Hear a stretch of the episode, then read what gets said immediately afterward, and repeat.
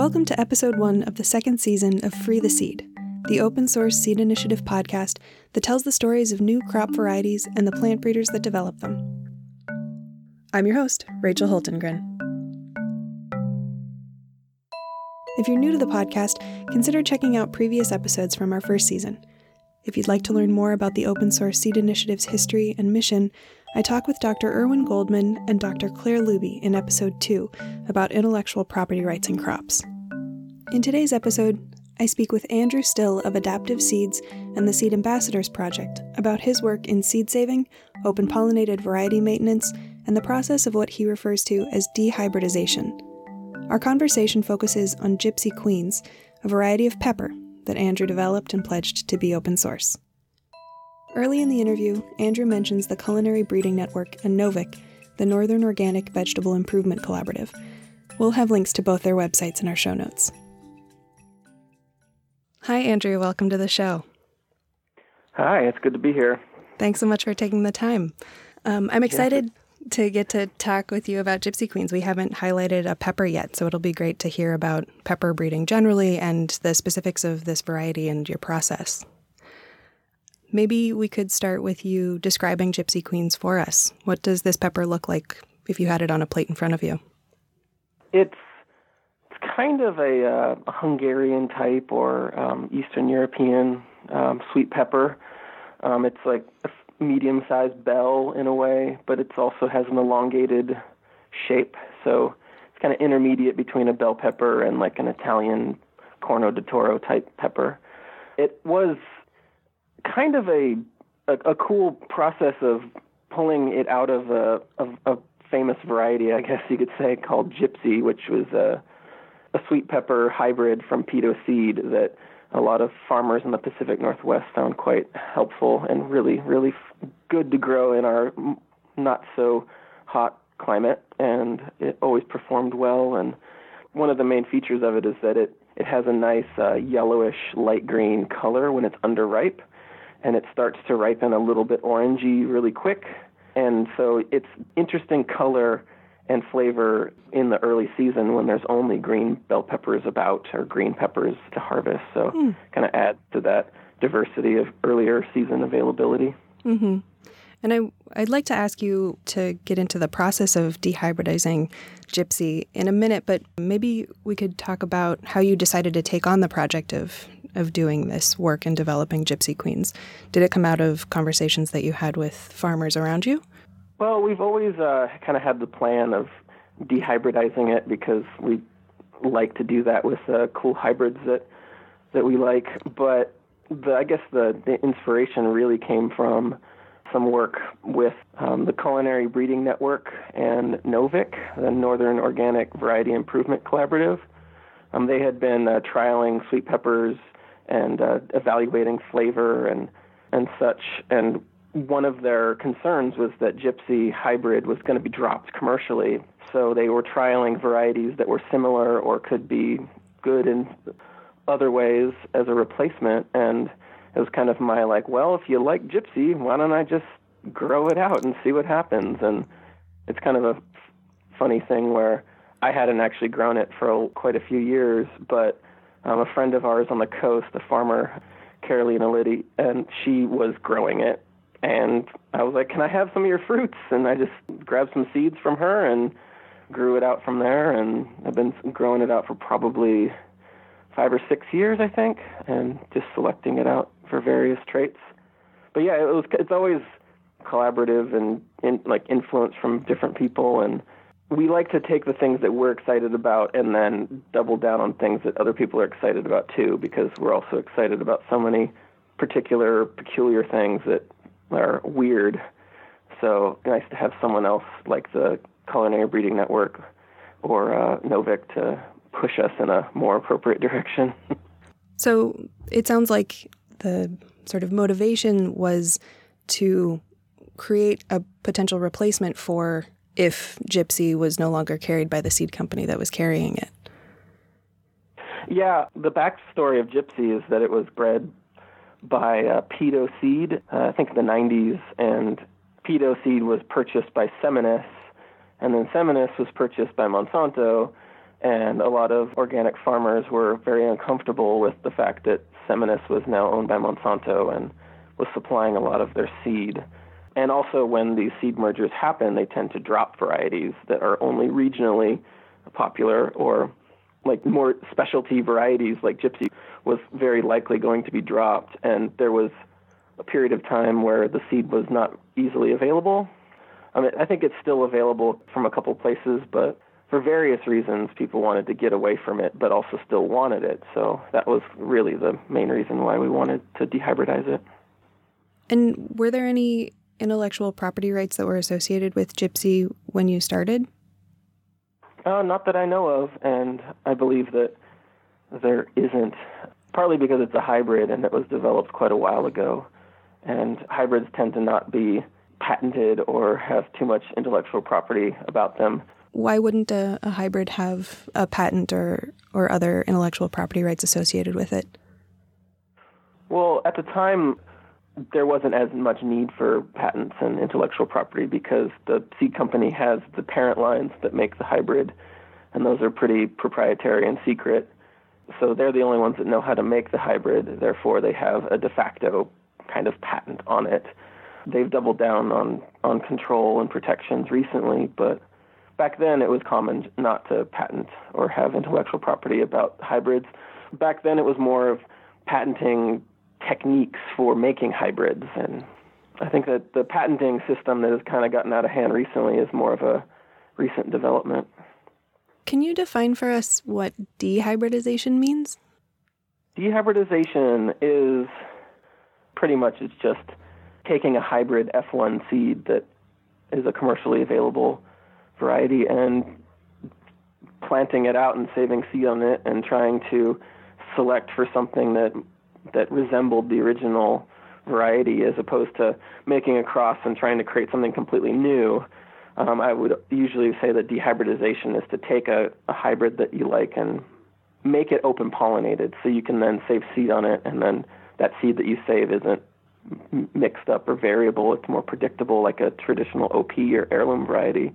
So it's t- kind of untangling that mess of hybridization and making it more of a uh, open pollinated line. And are there reasons that farmers would prefer to grow a hybrid of a given crop? Well, certain certain types of uh, plants and species tend to have more or less benefit for being hybrids.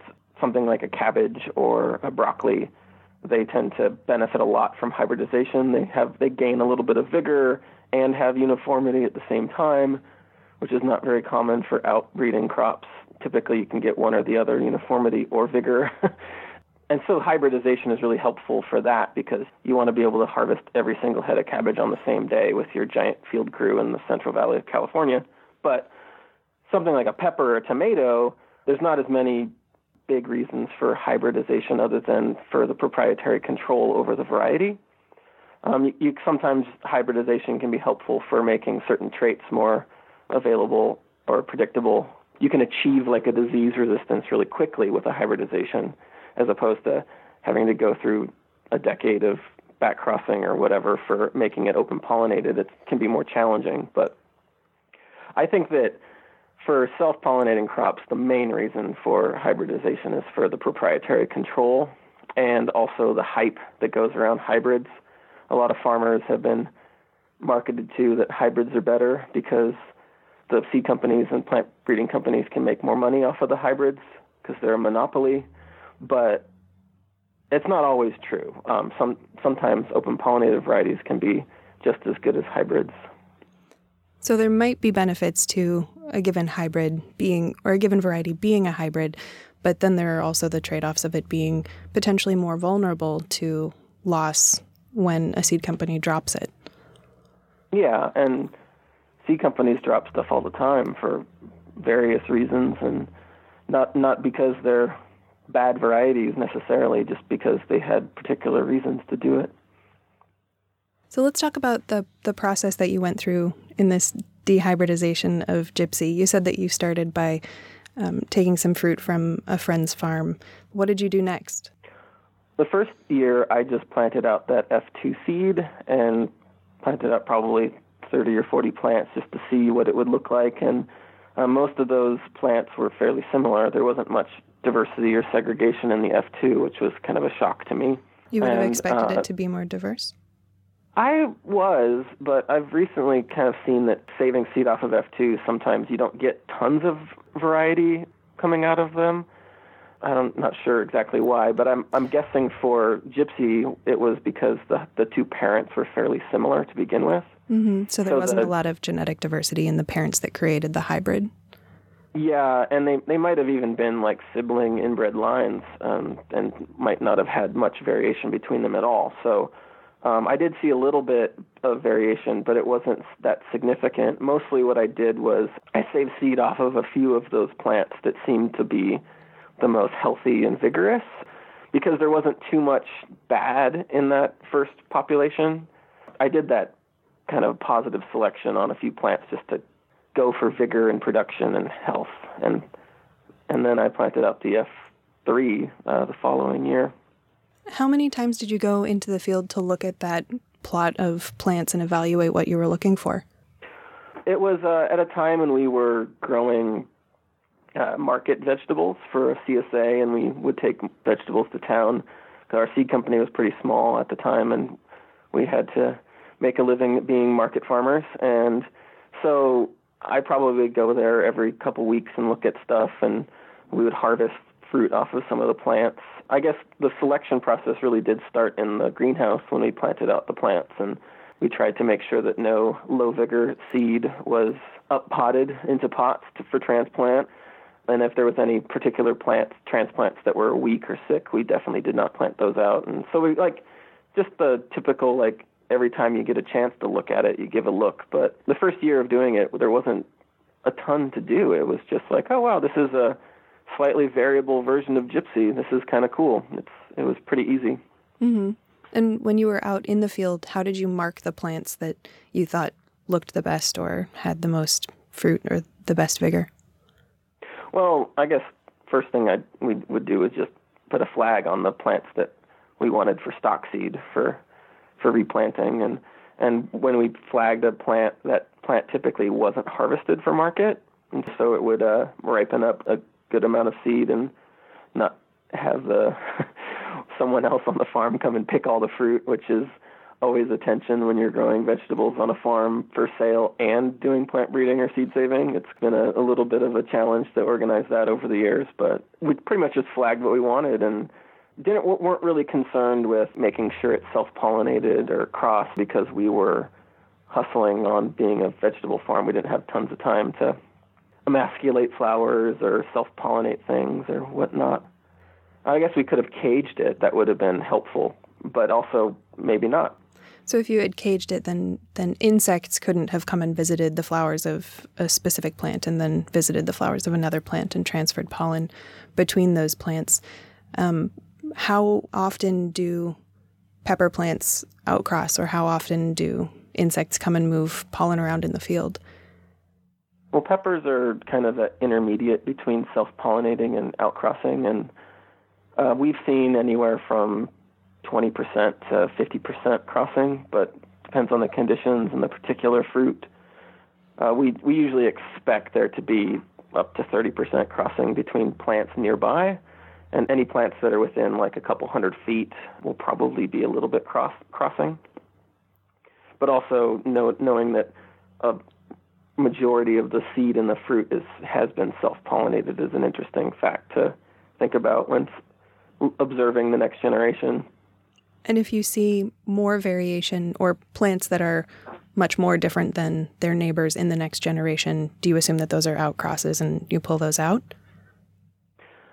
Uh, sometimes depends on the project. But for Gypsy Queens, what I ended up doing was the third generation. I noticed that they were starting to be a little bit more unique from each other, and some of the fruits were a little bit longer, and some of them were a little bit smaller, and some plants were more pointy, and others were more blocky on the end, more of a blunt end.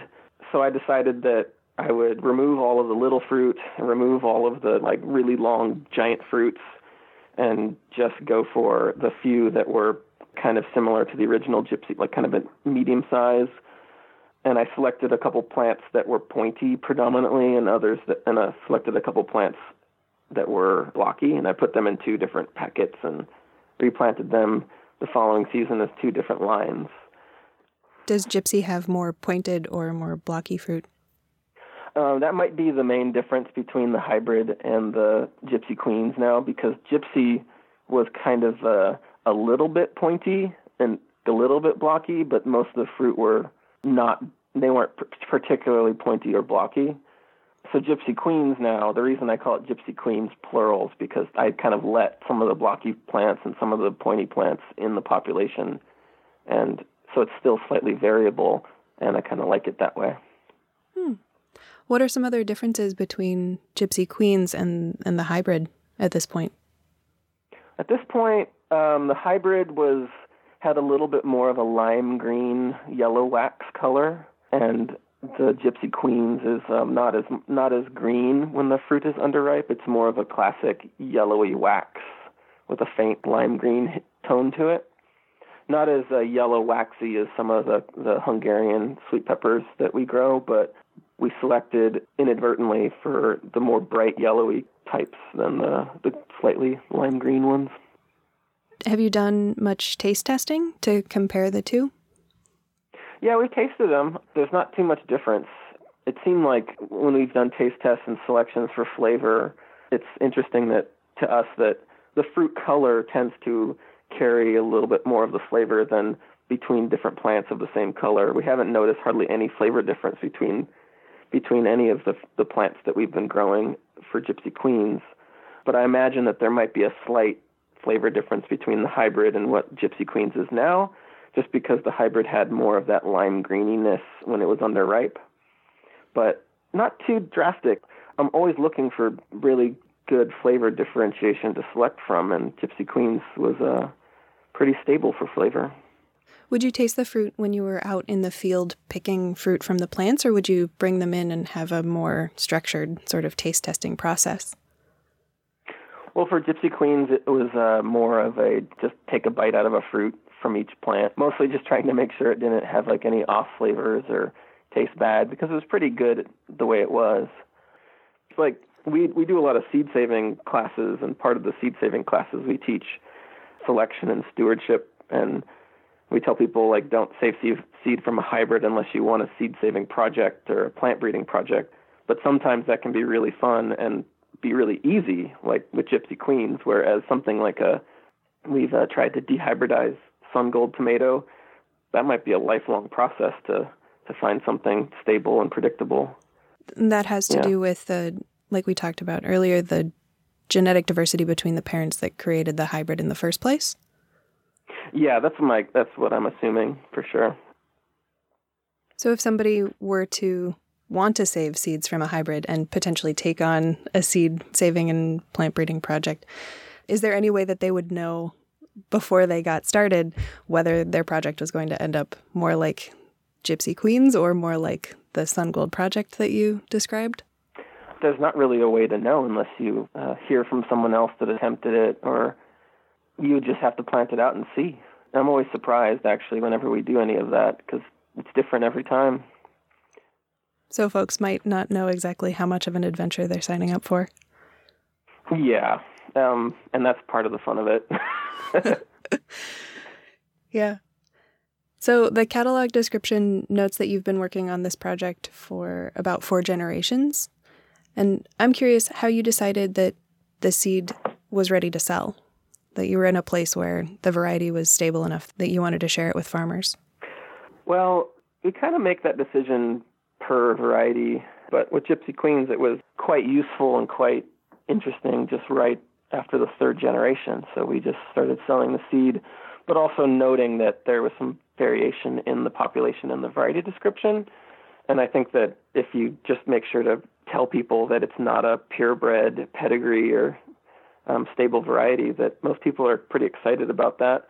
And with something like uh, the variation that it had was not necessarily a problem, even for farmers to plant because you get good peppers from every plant and there's only a slight bit of difference between plants and some some things depending on your goals like you don't want any hot pepper genes in your sweet peppers, for example. that would be bad diversity for most people, but um, a little bit of, of variation, I think, can be really beneficial and interesting. Do you think that in the future you'll narrow the variety down to a more consistent fruit shape, whether that be pointy or blocky, or do you think you'll keep it with that diversity in it? I kind I haven't decided yet. That's it's a good question because I've been kind of mulling it about. What we've been doing is continuing the process of planting what I've been calling progeny blocks, where we save seed off of some of the best blocky fruits and some of the best pointy fruits and plant the two types in different blocks, maybe like 10 feet apart from each other. And so there's going to be a little bit of crossing between the two um, groups but mostly they're going to be crossing within the blocky group and and also crossing within the uh, pointy group. And I've kind of uh, so every year we've been growing it out. We've been selecting out more uniformly blocky fruit in one group and more uniformly pointy fruit. But I've been more and more attracted to the pointier fruit than the blockier fruit. But I've definitely heard from a few people that they like the blockier fruit but I'm not really sure why. So maybe um, I'll just leave them together. But my inclination would be to just select it out for a uniformly pointy variety. I haven't decided yet. you said that you'd gotten feedback from some people about liking the blockier end type. Yeah. What other sort of feedback have you gotten from farmers that have grown Gypsy Queens? Well, um, some farmers are really excited that there's the open pollinated version, and they've been pretty happy with it. I haven't received really any complaints about it. Like my general takeaway from talking to farmers and having grown it ourselves for market is that gypsy in general is not the most tasty pepper. It's not the most beautiful pepper, but it's by far the the least frustrating sweet pepper. It's doesn't get much blossom end rot. It ripens up fairly easily. It it doesn't set fruit in the middle of the plant and break the plant in half when the fruits get big. And bell peppers and sweet peppers are often really just frustrating to grow as a farmer. And Gypsy Queen is so much easier and pleasant and like just does its job that that fact alone makes it really a valuable variety. Where are the fields where you're doing this work? Um, we have our home farm uh, where we live and grow our most of our seed, adaptive seeds, and it's outside of uh, Sweet Home, Oregon, kind of the southern eastern Willamette Valley. That's where most of the work has been done for Gypsy Queens. Mm-hmm. Can you describe the climate there? The Willamette Valley is kind of an ideal place for growing seed. Uh, we have a nice warm summer, not too hot. Usually stays in the 80s during the summer. It's nice and dry all summer. Maritime, kind of Mediterranean climate where it's dry and and warm in the summer, but also rainy and cool during the winter. So a lot of people grow seed here for biennials like cabbage and onions and chicories and beets and stuff like that that likes to go over through the winter and wants cold but not too cold, and then make seed in the dry summer for convenient dry harvests. A lot of uh, crops that grow really well in the Midwest don't produce very good seed there because they kind of have the opposite climate, or they have a dry, cold winter and a humid, wet summer, hot summer. And when you're maturing dry seed, it's not very convenient to have it be thunderstorming and pouring rain when you're trying to harvest your seed. Uh, so the Willamette Valley and just the West Coast in general has been quite a important place to grow those those kinds of seeds. Mm-hmm. Peppers that do well in the Willamette Valley, not just for seed but for fruit production, would they do well in other parts of the country? Yeah, I I think so. Um, you can't ever be completely sure because we're so particularly dry and and moderately warm here that if you were to plant our peppers in let's say the the southeast of the United States you might have different disease pressures and issues there that we don't necessarily have here to select for. Um, we've heard good feedback that our peppers grow well most places, but definitely no guarantees. When when something has been bred and selected in a particular climate, it tends to be adapted to that those conditions. Mm-hmm. So, would you say that Gypsy Queens, given the feedback that you've heard from farmers and your experience growing it, is a good replacement for the hybrid that it's re- it's intending to replace?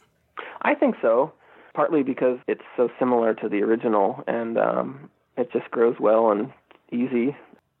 There's always room for other people to, to do it too, and and see if they get something quite different. And you can never know for sure if it's if it's going to turn out quite different or not. But uh, there's always that possibility. So I always encourage people to to dehybridize it in their climate too, just to to have more diversity available and more interesting stuff to choose from.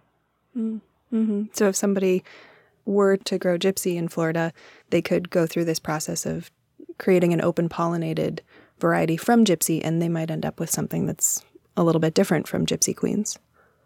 Yeah, especially when it comes to like particular genes that might be important for disease resistance or like a leaf architecture that sheds water better in humid climates or like who knows? It's kind of hard to predict but there's a lot of things that I didn't select for that maybe I lost maybe I uh accidentally or inadvertently removed them from the population where somewhere else that trait or gene might have been really helpful for them hard to know unless we all become plant breeders in our own ways and our in our own climates so, this variety you've pledged to be open source with the Open Source Seed Initiative, and you've been involved with OSSI for a while. Maybe you could talk about why it was important to you to pledge Gypsy Queens as open source. Well, I was I was drawn to Open Source Seed Initiative because I've always kind of been bothered by the whole patent system and plant variety protection and copyright and just that that that whole intellectual property milieu I've been always a critic of and always uncomfortable with, partly because I see it as a kind of a theft from the commons that we've communally inherited. I've always thought that I've benefited a lot in the past from people sharing seeds with me and people being open and non proprietary with stuff that I feel like an obligation in a way to continue passing that on myself because it's almost like a golden rule of sorts. of like I really want to help people the way that they've helped me, and maybe that'll inspire other people to also be sharing and, and generous in the future. I see open source seed as a way to transform the culture of plant breeding and seed in the world, and as a way to uh, kind of celebrate the abundance and our inheritance from the past in a way that makes it open and free for other people to use. It just seems like a no-brainer in a, in a sense to pledge things open source and kind of impose that giving. it's just kind of a funny way to think about it. You you talk about other people having shared seeds with you. Can you tell us about the Seed Ambassadors project that you're a part of? Yeah, we when we were um, farm hands working uh, on other people's farms when we first got into organic farming, we we always had seed saving projects on the side, and we're always had our own little gardens at different farms that generously shared space for us to uh, play with seeds on the weekends. And after working for years as farm laborers and interns and such, we took our savings and went traveling in the wintertime.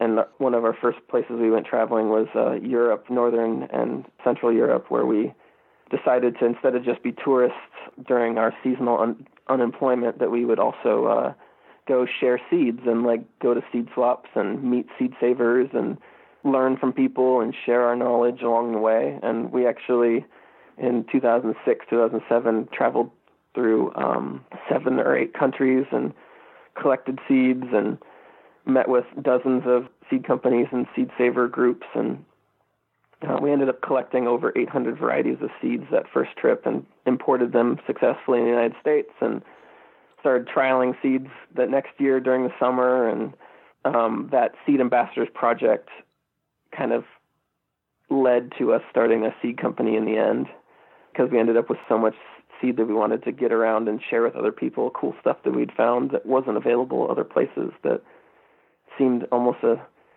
compelled to start a seed company having given seeds to people over the years and received seeds in return, and um, it just it feels so good, and it seems so um, healthy for the food system. And one of the things that always shocked us is every country we've been to, we've been to probably a dozen countries all over the the world over the years. Everywhere we've been, there's this kind of universal language of seed saving and seed gifting and sharing and we'd go to places and open a bag of seeds and be like, "Here, try some of this cool these cool varieties that we brought to share with you." And people would be like, "I didn't know this was a seed swap," and they would drop everything and go run home and get their seeds and bring seeds back and have impromptu seed swaps. And it's uh it's really kind of great to know that most of humanity is still connected in that way, and we we seem to speak a similar language when it comes to plants and sharing. So sharing seed has been pretty fundamental to your work for a long time. Yeah, definitely. And I want to uh, encourage it more and more because it's so beautiful and, and fun. And also, I think it's necessary to uh, create a more resilient food system in the end. The more and more we, we rely on an industrial, vertically integrated, and centralized food system, the more precarious society becomes. And I think that we we need to diversify it and have more diversity of farms and diversity of seeds and that's partly why we adaptive seeds we like to say we're trying to bring biodiversity back. That's not just as like a like an heirloom gardener kind of way which is wonderful by itself but bring biodiversity back into the food we eat and food that people sell and really make the, the, the whole food system in general more resilient. That's kind of why we do what we do in the end, I think. On that note, would you have advice for anybody who's considering getting into seed saving or plant breeding? Advice? Um, well, some advice that I was given was just start saving seed, start making crosses, see see if you like it, and see where it takes you. These things tend to be addictive, and and you tend to want to do more of it the next year and pretty soon you have hundreds of varieties and you're starting your own seed company which i think is beautiful and wonderful. How many different varieties have you developed? Uh, we've developed uh, i don't know maybe a dozen. It's kind of hard to say because a lot of the varieties that we carry are not necessarily um, pedigrees in a sense of uh, that we've bred them ourselves in in like a classical sense, but we tend to sell a lot of and grow out a lot of uh, populations that are variable. And so we do a lot of stewarding of diverse populations. So they're not particularly varieties that we're finished developing, but every year when we plant out a new seed crop of it, we select it for quality and rogue out off types. And we have we have quite a few varieties like that that that I'm really proud of and also excited about for the future because every time we grow them, it's it's it's a new experience and it's fun and we get to uh, see unique stuff coming out of them. That's a really interesting point you make. That even in just stewarding and maintaining open pollinated varieties populations, that there is some amount of of influence that a seed saver has there.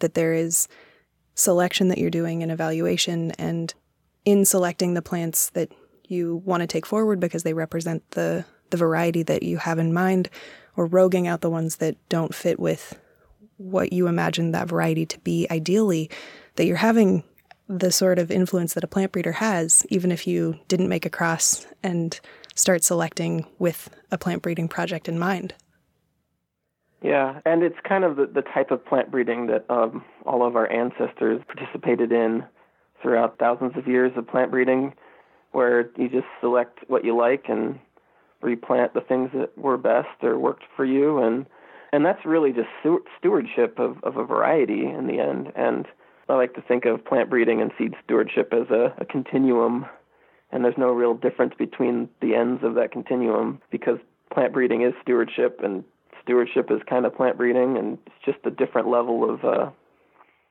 of focus, I guess. And that's why we really, really loved working with open pollinated plants, is because it's never ending. It's just you're always improving things, and you're always selecting for what you like, and kind of artistic and technical all at the same time.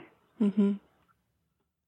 Before we wrap up our conversation, is there anything else you'd like to tell listeners about the Gypsy Queens project? I think that Gypsy Queens is kind of an example of how easy plant breeding can be. And coming from being seed farmers primarily and plant breeders on the side, it's an example of how other farmers could possibly be plant breeders and, and do these projects and have it not take over their whole lives and distract them from from what's more important in the moment of being a farmer growing and selling food but I think that it fit really well within our system because we could be plant breeders and farmers at the same time and we could sell the seed at the same time as we're growing it out and improving it over time. It's hard for us to pay for plant breeding as a small seed company and seed farm. So selling the variety while it's being developed is a really good way to like offset some of the costs and make it a viable product in the meantime while it's being developed. And I think that people tend to think of plant breeding as this like scientists in a lab coat doing all this work for a decade and then releasing this perfect finished thing. And that's, I think, an, a little bit of an old fashioned or a way of looking at plant breeding that is particular to an economic system that can afford to breed that way. And I, I feel that farmer plant breeders and farmer seed stewards don't necessarily have that opportunity or even necessarily a need to do it that way. And also, depending on your techniques and plant breeding style, um, you tend to end up with different types of plants in the end that you breed. And the the plants that are bred in in that hyper proprietary kind of a laboratory model of almost like releasing a new pharmaceutical drug at the end of a couple years of testing.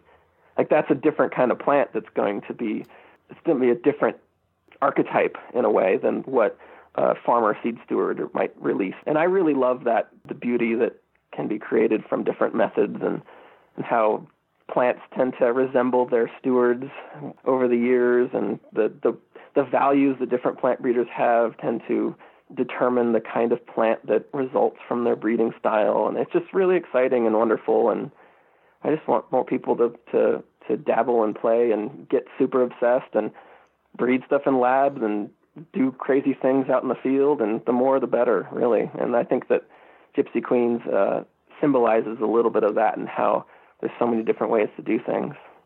I'm really glad that you said that. Thanks. Yeah, you're. It's it's evident that you're really passionate about plant breeding and biodiversity, and I feel like that was a really great like call to arms, or call to hose, I guess. Call to yeah, field tools.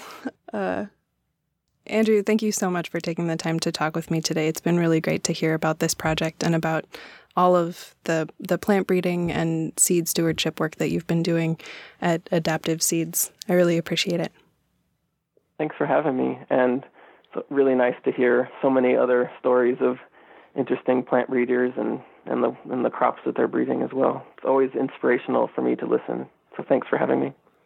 Absolutely. I've been speaking today with Andrew Still about Gypsy Queens. To find seed of Gypsy Queens or any of the other varieties that Adaptive Seeds maintains, please visit their website at www.adaptiveseeds.com. You can learn more about the Seed Ambassadors Project at www.seedambassadors.org. Be sure to check out our show notes on the Open Source Seed Initiative's website at www.osseeds.org for links and photos of Gypsy Queens. You can also download the full transcript of each episode there. We've also added a glossary to the show notes, giving definitions of plant breeding terms that come up in this episode. You can find and like the Open Source Seed Initiative on Facebook and subscribe to Free the Seed wherever you get your podcasts. Our theme music is by Lee Rosevere.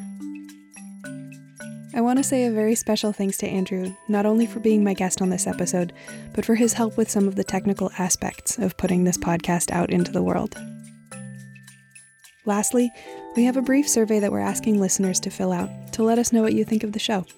We'd be happy to hear any and all thoughts. You can find a link to the survey on the OSSI website and on their Facebook page. Thanks for joining us. Until next time, I'm your host, Rachel Hultengren, and this has been Free the Seed.